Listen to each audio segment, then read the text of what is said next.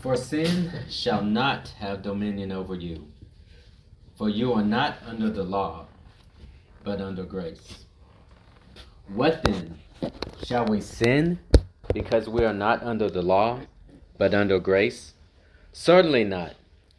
Do you not know that whom you present yourselves slaves to obey, you are that one slave whom you obey, whether of sin leading to death or obedience leading to righteousness. But God be thanked that though you were slaves of sin, yet you obeyed from the heart that form of doctrine to which you were delivered. And having been set free from sin, you became slaves of righteousness. I speak in human terms because of the weakness of your flesh. For just as you presented your members as slaves to uncleanness and of lawlessness, leading to more lawlessness, so now present your members as slaves of righteousness for holiness. For when you were slaves of sin, you were free in regard to righteousness. What fruit did you have then in the things of which you are now ashamed? For the end of those things is death. But now, having been set free from sin, and having become slaves of God, you have your fruit to holiness, and the end, everlasting life. For the wages of sin is death but the gift of God is eternal life in Christ Jesus, our Lord. Amen. You may be seated. Father God, I now come to you desperately in need of your help. Father, this indeed is a task too great for me, too great for any man. How can this be done apart from your power? It cannot be done. It cannot bear any fruit. This passage speaks of fruit to eternal life. Yet we know there is no fruit unless you breathe upon this word unless you take this word and you apply it to every heart here. I'm sure there are some here who are slaves to their sin, to uncleanness and lawlessness. I pray that you would deliver them through your word this morning. And those of us who are slaves of righteousness to holiness and sanctification, slaves of God, I pray that we would bear more fruit to eternal life and become greater and greater slaves of God with a thankful heart. So, would you now come and manifest your glory? Help preacher and listener. In Jesus' name I pray. Amen. Amen. You know, by God's ordinance, the scripture reading just happened to be out of a translation that translated the word servants as slaves. And that's exactly what we are looking at today. So, last time we began, or I'll back up to the first sermon on this series in the gospel, we spoke of the gospel and applied it to sin and corruption, and how that God has provided Christ to provide us with a perfect, righteous standing before God. A righteous standing that will not change. And where sin abounds, grace abounds much more. So then the question comes if that is true, and I'm perfectly righteous before God no matter how much I sin. If you guys remember, I used the example that David, even in the midst of his sin, he still had a perfectly righteous standing before God. You're like, if that's the case, then I can just sin because it doesn't matter. My sin's not imputed to me, it's not put on my account. Well, then last time we began dealing with, well, Not th- this gift of righteousness didn't come alone. With this gift, this grace that made you righteous, it also united you with Jesus Christ in his death and his resurrection. And we spoke of how your body of sin has been done away with. That word means it's been made inoperative. And we spoke of how you've been justified or declared righteous from your sin. It's one thing to be forgiven your sin, but it's another thing to be declared righteous from your sin. And we spoke of how we've been empowered over sin. So that brings us to verse 14. And Paul says, For sin shall not have dominion over you. So you're following Paul. You're like, Yes, Paul. I'm following your argument here. Sin will not have dominion over me because my body of sin is done away with. I've been declared righteous from sin. I've been empowered over sin. But then the next statement he says, For or because you are not under the law, but under grace.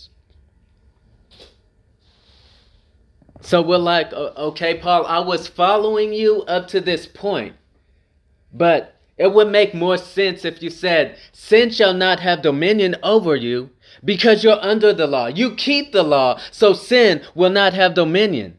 I would follow you there, Paul, but you're saying sin will have dominion over me because I'm not under the law? And then you go back to this grace of righteousness? I'm not following you, Paul. Well, then we see in verse 15, Paul says, Okay, what then? Shall we sin because we're not under the law, but under grace? This grace of righteousness, described much in chapter 5, says, Shall we sin because we're not under the law? Shall we say, Okay, well, I'm not under the law. I don't have to keep the law. I'm under grace. You know, Sure, when I sin, there's grace, there's forgiveness. I'll sin again and receive more grace. Where sin abounds, grace abounds much more. We're back to where we started. But then Paul presents something else. Because, see, not only does the grace of Christ make us righteous, not only does the grace of Christ unite us to Christ, but the grace of Christ enslaves us to Christ. And that's what we will look at today. So, verse 16 says, Do you not know? So, again, we see that no, there's a knowledge. As we looked at last time, we must know something before we make any significant um, advancements in our sanctification. There's something we must know. It's a knowledge. And as we'll see, Lord willing, it begins and it ends in knowledge. So, what should we know? Do you not know that to whom you present yourselves slaves to obey, you are that one slaves whom you obey, whether of sin leading to death or obedience leading to righteousness? So Paul has just divided everyone in this world into two categories.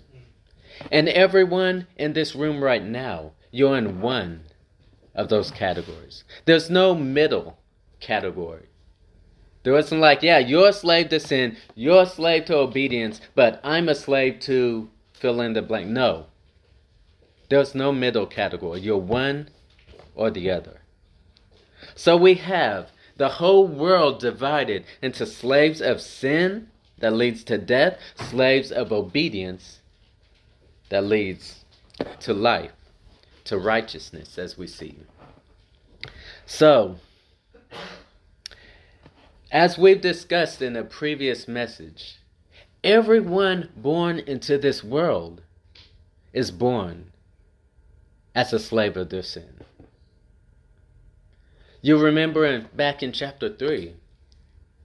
And Paul, after condemning everyone, he says, Now, I want to make sure that each and every one of you, that no one tries to remove himself. And he says, as it is written, no one is righteous. No, not one. Says no one understands. No one seeks after God. They all have turned aside. Together they have become worthless. Says no one is good. No, not one. So we are all born slaves of sin, leading to death. So, what has to happen for any of us? What has to happen to you, or what has happened to you? To become a slave of obedience, a slave of righteousness. What must happen? Do, do, do we do something? Well, Paul answers us in verse 17. He says, But God be thanked. Notice that. God be thanked. If anyone in here is not a slave of their sin, you can't give yourself credit for that. You can't say, I made a decision. You can't say, I prayed a prayer. You can't say, well, I was sitting in the service and I just so happened to be smarter than the next guy. The next guy heard the same message and he still goes on as a slave of his sin, but I was smarter than him. And I listened more closely than him. And after I heard that message, I made my decision. And I talked to the pastor. I went to the front of the church. I got baptized. I did this. I did this. I did this so I can give myself credit. I am not a slave of my sin because of what I did. Well, Paul says that's not the case. He doesn't say, but thank yourself. He says, God be thanked that though you were slaves of sin, yet you obeyed, and here it is, from the heart. You obeyed from the heart. Now, see, yes, you can do all of those things. You can hear that message. You can say, okay, I'm going to do this, do this, do this, and I'm going to do this in obedience. But not even you can change your heart. There's only one who can change your heart, and that's God. And he said, God be thanked that though you were slaves of sin, you obeyed from the heart. And Ezekiel, we're given a promise. And God says, I will sprinkle clean water on you, and you will be clean. I will cleanse you from your filthiness and your idols. I will give you a new heart and a new spirit. And I'll remove that heart of stone from your flesh. Replace it with a heart of flesh. I will put my spirit into you and cause you to walk in my statutes. And then you will keep my judgments and you will do them. It's a work of God who gives former slaves of sin a new heart a heart that loves righteousness, loves holiness, is a heart for sanctification, a heart for God and the Lord Jesus Christ. That credit is to be given to God. All glory to God. It's not of works. No man can boast. Of him, of God, you are in Christ Jesus, who became for us wisdom from God, righteousness, sanctification, redemption, that he who glories or he who boasts, let him glory, let him boast in the Lord, Amen. not in ourselves. It's a work of God.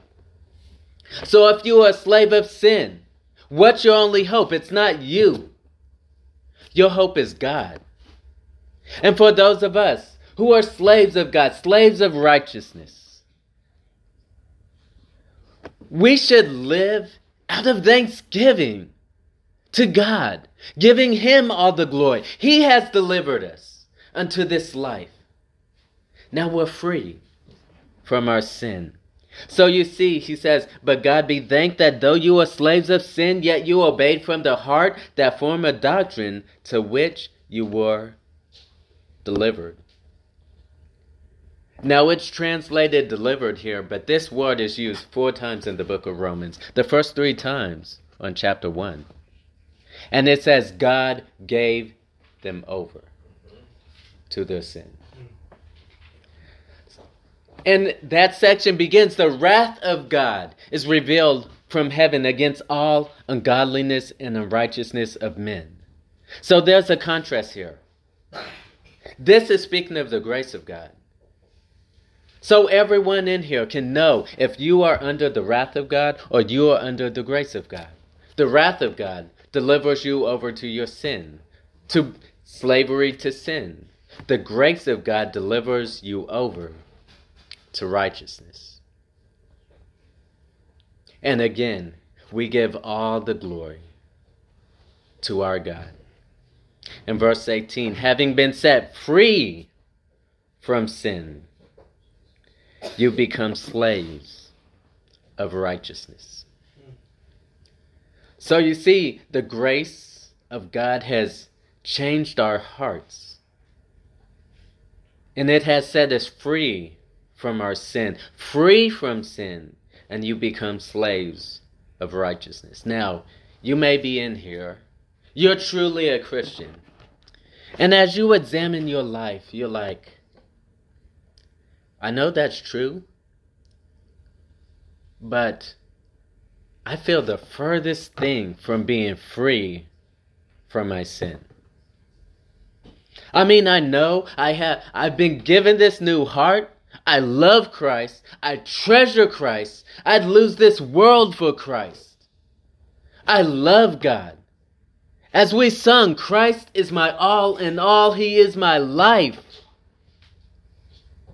But I don't feel like I'm free from my sin. I mean, my sin is like a ball and chain constantly. I'm, I'm dragging it around.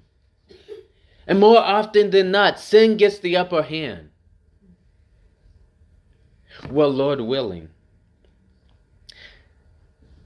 the Lord will reveal how to, though the chain, yes, it is broken, but how to live in such a way that that isn't the case.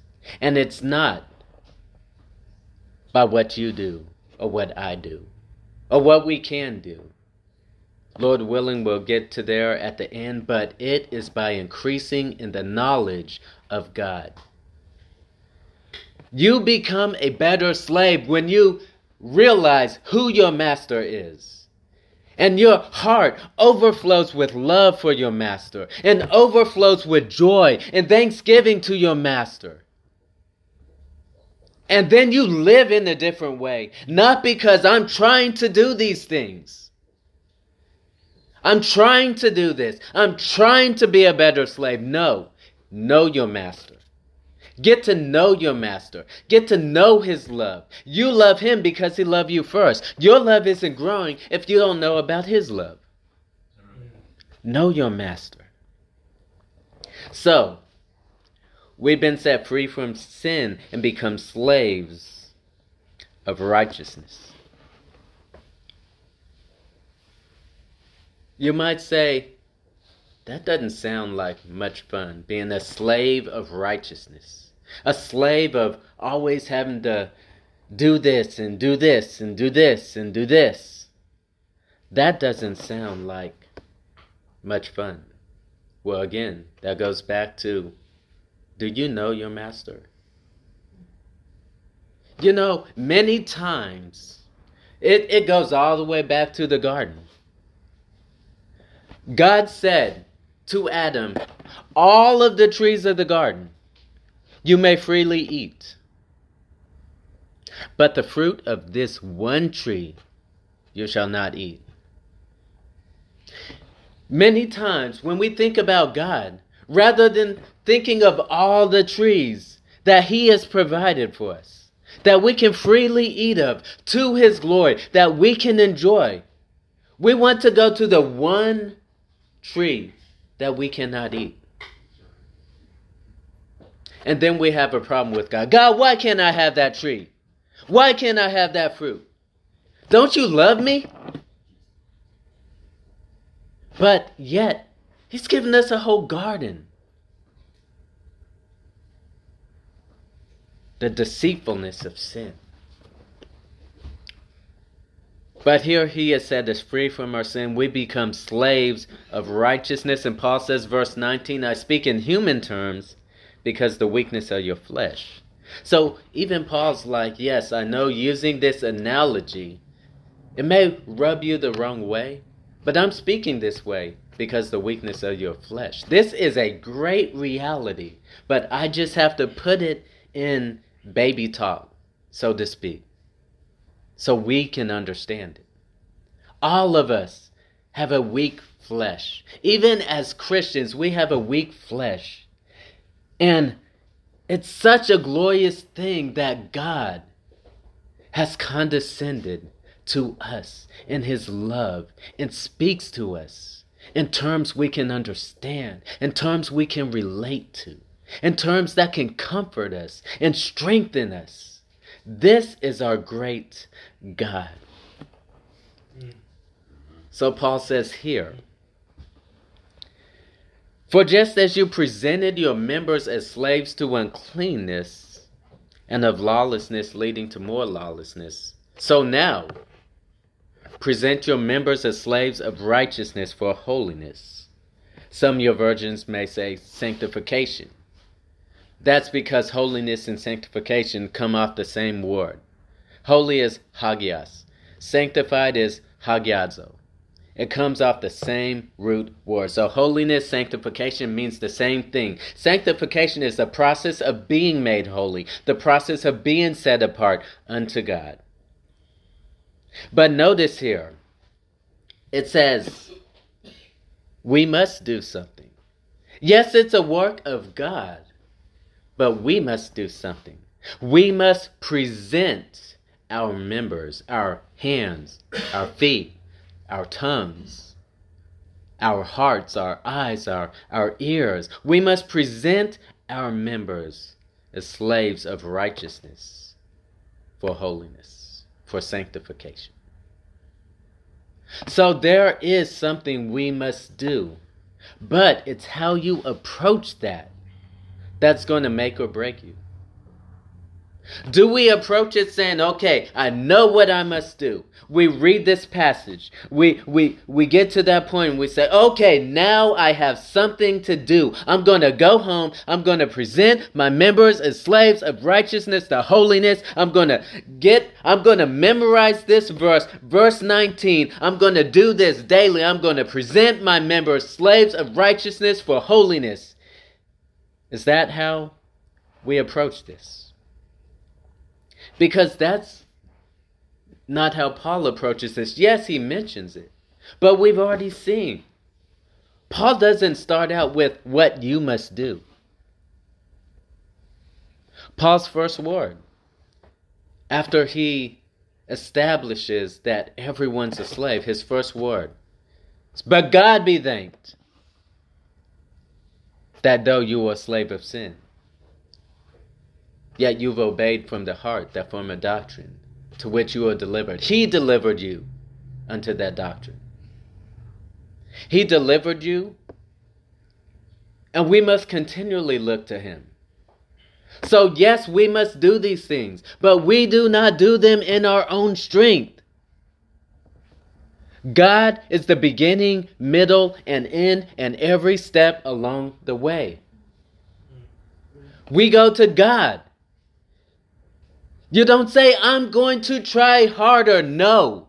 You go to God. You can try as hard as you want. I can try as hard as I want. We will fail. God will not fail. Amen.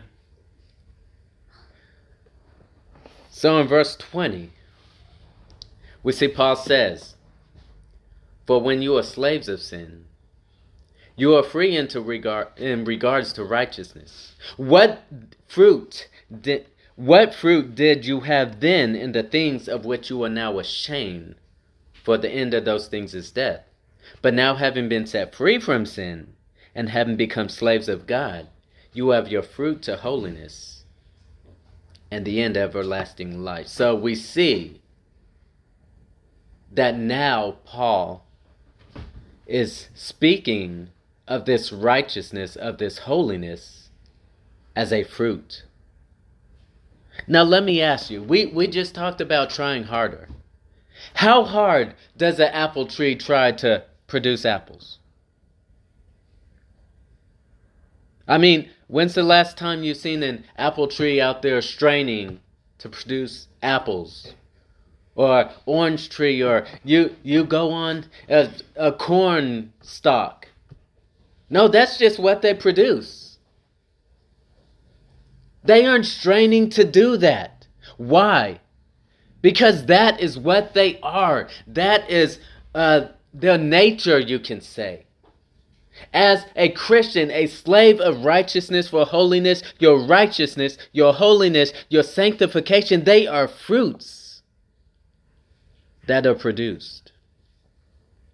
So it isn't something you strain to do. I will be righteous. I will be holy. I will be sanctified. No, it's good to have that resolve. We should have that commitment. But we can't do it in our own strength. We can't produce that fruit in our own strength. Jesus says, He says, I am the vine, you are the branches. If you abide in me and I in you, you will bear much fruit. But apart from me,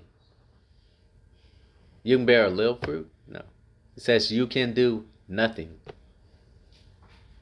Nothing at all. You cannot bear any fruit. So if you're going to bear this fruit to eternal life, it's not going to come by you trying harder. It's not going to be come with all of your resolve, saying, God, from this day on, I will be righteous, I will be holy. Like I said, that's a good thing. But if you're looking to yourself, that's abominable. As you're trusting in your flesh, in your pride, you're putting confidence in your flesh. You know, we think of Peter. He said, Even if I have to die with you, I won't deny you. That was actually a good thing. That was a very righteous and holy thing of Peter, his commitment to Christ, his love for Christ. That should be applauded. The problem was, he didn't fall down before Christ and say, but I know I can't do that in my own strength. I'm desperately dependent on you. Only you can keep this from happening.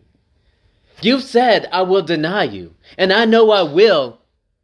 I mean, Satan even had to come to you and ask for permission.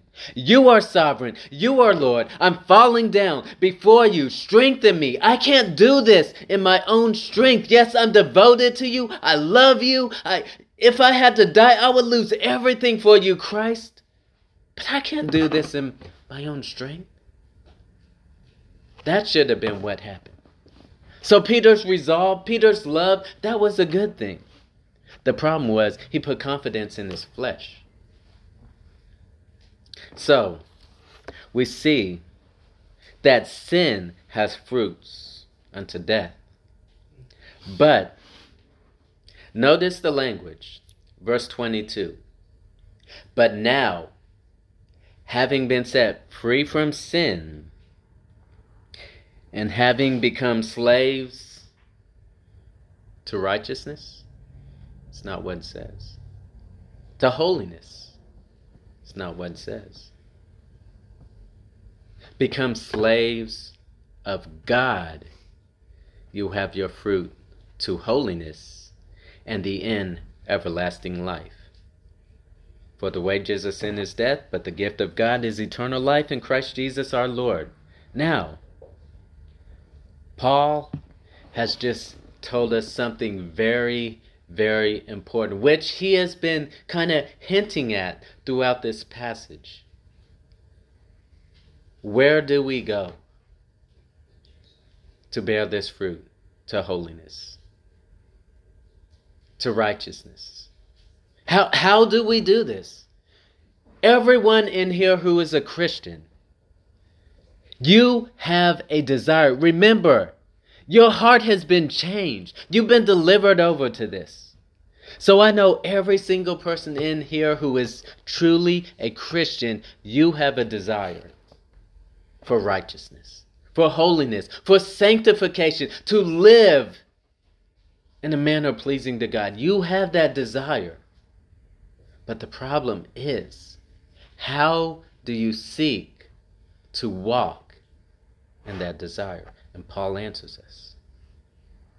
The order is very important, but now, having been set free from sin and having become slaves to God, you have your fruit to holiness. So it starts with God. So you will not have fruit to holiness unless you start with God. Like I said earlier, it's about the knowledge of God. So, with the few minutes we have left, I want to just briefly go through the the first 11 chapters of Romans.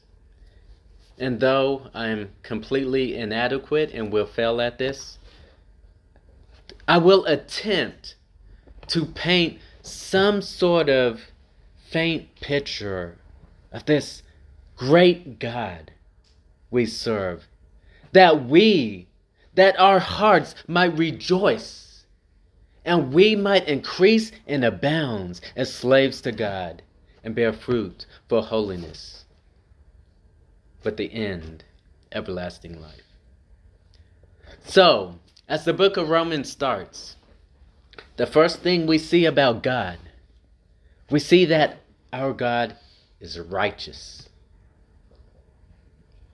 We see starting in verse 118, he says, For the wrath of God is revealed from heaven against all ungodliness and unrighteousness of men who suppress the truth in unrighteousness. So we're like, wait, the wrath of God, the anger of God, the displeasure of God, it's revealed from heaven against not some, against all ungodliness and unrighteousness of men. Well, if we stop there, we'd lose hope. Because not one of us is free from any unrighteousness or ungodliness. So, if the wrath of God is revealed from heaven against all ungodliness and unrighteousness of men, yes, that tells me that my God is righteous, but that's bad news for me. But then we get to chapter 3. And he's like, Yes, that's true about you. And as I just quoted, yes, you are not righteous. Yes, you are not good in and of yourself. But he says, But now, in chapter 3, verse 21, he says, But now the righteousness of God has been revealed. So there is a righteousness not speaking of just God's character of righteousness, but there is a righteousness that I spoke of in the first message that God Himself has given to us as a gift of grace. Says through redemption that's in Christ Jesus, who God set forth as a propitiation. Whenever you hear that word propitiation, think of another P word a punching bag. So, God, instead of taking his anger out on you, on me, he turned to Christ and took out his anger on Christ. Just like we might turn to a punching bag instead of punching someone else. And take our anger out and our anger be propitiated. So this righteous God took his son. In Psalm chapter 7, starting in verse 11, says God is a righteous judge. We see that in Romans. He's a righteous judge. So what what does a righteous judge how, how does this righteous judge feel? He says God is a righteous judge. He is angry with the wicked every day. He said if he does not turn back, he will sharpen his sword. He bends his bow. He makes it ready. He's prepared his instruments of death and makes his arrows fiery shafts. So, as God is revealing his wrath against all ungodliness and unrighteousness of men, it's as though he's sitting in heaven with his arrows dipped in the flames of hell, and they are aimed at each and every person's heart. But then God takes his son. And instead of releasing those arrows into your heart, into my heart, he puts forth his son as his target. It says, I'm going to take your sin, your unrighteousness, your ungodliness. I'm going to place it on my son, and now my son's my target. And I will release my arrows into the heart of my son as he hung up there and he said, My God, my God, why have you forsaken me? God unleashed all of his arsenal on Christ and crushed Jesus Christ to provide you with the righteousness that Jesus Christ earned from you. This is your God. This is your master. Can you not be a slave to this master? And then he goes on in chapter 4 and says, and not only did God do this, and it's a one time thing, but now through the rest of your life, he speaks, he uses from Psalm 32 when David blesses the Lord. He said, Blessed is the man whose transgressions are forgiven, whose sin is covered. Blessed is the man to whom the Lord will not even impute sin. It's not even put on your account. Through the rest of your life, you remain perfectly righteous before God. This is your master. In chapter 5, we see by one man's disobedience, many were made sinners. But by one man's obedience, many will be made righteous. You've been made righteous, not by your obedience. You've been made righteous by the obedience of Christ. This is your master. Your righteous master has sent his son to absorb the wrath that you deserve, that I deserve to give you a righteous standing that sin will not even be put on your account. It's all by the work of Christ. In chapter 5, he tells us, When you were without strength, you were dead in your sins, you were helpless. We sung about it this morning. You looked upon me in my helpless state. We were helpless. We were dead. We were slaves of sin. But it says, at the right time, that Christ died for the ungodly. Scarcely will one die for a righteous man, though for a good man one may dare to die. But you weren't righteous, you weren't good, I wasn't righteous, I wasn't good. But God, to demonstrate his love, Christ died for us while we were in our sinful, our helpless state.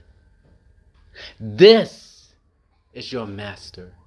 And as we've been seeing in chapter 6, He's not only made us righteous, He's united us with Christ. And now the same power that raised Christ from the dead is at work in each one of you who is a believer this morning. He didn't just die for you and say, Oh, now you're on your own. I'll see you when you get to heaven. No, he says, I'm going to come. I'm going to dwell with you. I will live in you by my spirit. I will empower you. And as we said, the day Jesus Christ goes back under the power of death will be the day that you go back under the power of sin. And as we see here, he's changed your heart and he's enslaved you to himself. And it's a, a joyful submission. God be thanked. Rejoice in God. Glory in God. He's delivered you from your sin. And now He's given you a heart to love the righteousness you once hated, to love sanctification, to love Jesus Christ. And in chapter 7, we learn that you become dead to the law. You said, why? I thought the law was a good thing. Well, if used correctly. But the problem is, even as a Christian, you can't keep the law perfectly. So the law can only condemn you. We briefly mentioned it when he said, You are not under the law, but under grace. Isn't it a good thing to be under the law? No, unless you're Jesus Christ, who was born of a woman born under the law to redeem us from under the law. Yes, it was a good thing for Christ Jesus because he can keep the law. You can't. I can't. So we have become dead to the law. In chapter 8, He's given us His Holy Spirit to come and indwell us. He's given us many promises.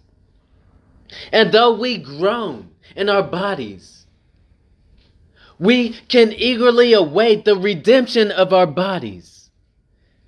We can eagerly await Christ return for us as His Spirit is in us. We learn that the Spirit intercedes for us, the Spirit prays for us with groanings that we can't even utter. We've learned in chapter 8 that our master is working all things for our good. There is nothing bad that can happen to us. You say, This is bad, this is bad, this is bad. Think of Joseph. He was delivered into Egypt, he was sold into Egypt.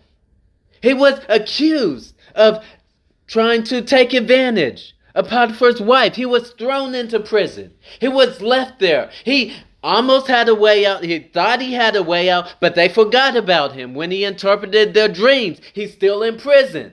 And after all is said and done, his brothers come up with this. They're like, okay, dad's gone. Now Joseph, he's going to stand up and he's going to say, okay, now dad's out the way. I'm coming after you. So they're like, we're going to go to Joseph. And we're going to be like, uh, uh, you know, uh, dad didn't tell you, but he actually told us to let you know he wants you to forgive us. And Joseph said, What you meant for evil. Yeah, what you meant. There is so much evil in this world. We see the incident in Maine. Yes, much evil. We see Israel, evil. But what is meant for evil is meant for your good. This is our master, ordained all things and is working all things for your good. And in chapter 9, he takes a step back behind all of this. And he speaks of these two children and says, The children not yet being born, nor having done anything good or evil, but according to the purpose of God that election might stand. He hated one and loved the other. And we say that's not fair until you realize you should be hated and I should be hated. And God set his love upon you. This is your master, who for nothing in you, nothing in you was worth loving. We have this picture in Ezekiel chapter 16. I encourage you to read it. And like the first 16 or so verses of Israel just thrown out. And God set his love upon her. That's a picture of what he did for you. When we get to chapter 11, we read that God has went and he has taken you from a wild olive shoot and has grafted you in to a cultivated olive tree. He originally made the promises to Abraham, to the Jews, but he's taken you, he's taken me, and he's grafted us in. To partake in those promises, there is not one promise that God has made to the Jews in all of Scripture that isn't to you. We don't go in the Old Testament and say, mm, these are nice promises, but they aren't for me. No. All promises of God are yes and amen in Christ Jesus. And you've been grafted in to that tree, which ultimately is Christ, to partake in the root and fatness of that olive tree and all of the blessings of Abraham. All the promises of God are yours. This is your master. Can you not serve that master? So do we say, okay, I'm going to try harder to please my master? Or do we know our master? Do we know his love? Do we see what our master has done for us? His eternal love, even from before the foundations of the earth. And we say, if that's my master, if that is how he loved me, I will lay down all for my master. Amen. That's how we become slaves of righteousness and bear fruit unto holiness. So, as I said in the beginning, everyone in here is a slave of sin, a slave of righteousness.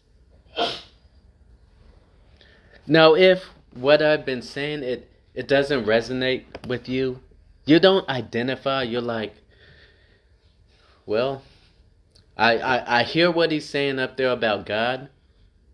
I mean, yeah, I've heard about God. It doesn't impress me. And I know he has this righteous standard, he has this law, but I really have no desire to keep it. You say, Is there any hope for me? Because, as we see here, if your heart has not been changed, then your end is death. And not just physical death. Unless Jesus Christ comes back, all of us will die, Christian or not. Not just physical death. This is what is called the second death of Revelation chapter 20. This is the eternal lake of fire. So if your heart has not been changed, that is your end. But do you despair and say, I have no hope? No, God, in His love, has brought you here this morning to hear this message. He could have left you out in the world. Well, you get none of this, but He brought you here for a specific purpose. And as he says in Romans 10, this is the master. He says, Whoever calls on me, whoever calls on me will be saved. So I would urge you this morning if your heart is not one who has been changed, to love God, to joyfully be a slave of God, loving righteousness, holiness. Knowing your end is death. Knowing your end is eternal damnation. I urge you, call upon the Lord this morning. Call upon Him. Why would He bring you here? Just for no reason. Call upon Him. And He will not cast you off. He will not say, Well, if you didn't do that last night, I might consider it. Call upon Him. You see the character of the Master. We see the character of God. He is a Savior. Whoever calls upon His name will be saved. So I urge you do not walk out here. Walk out of this building a slave of your sin. But you can walk out of here thanking God that though you were a slave of sin, yet you obeyed from the heart that form of doctrine to which you are delivered. And what is that form of doctrine? Boil it all down. It's Jesus Christ who God set forth as that propitiation to absorb, absorb the wrath of God for all those who are called upon him. Let's pray.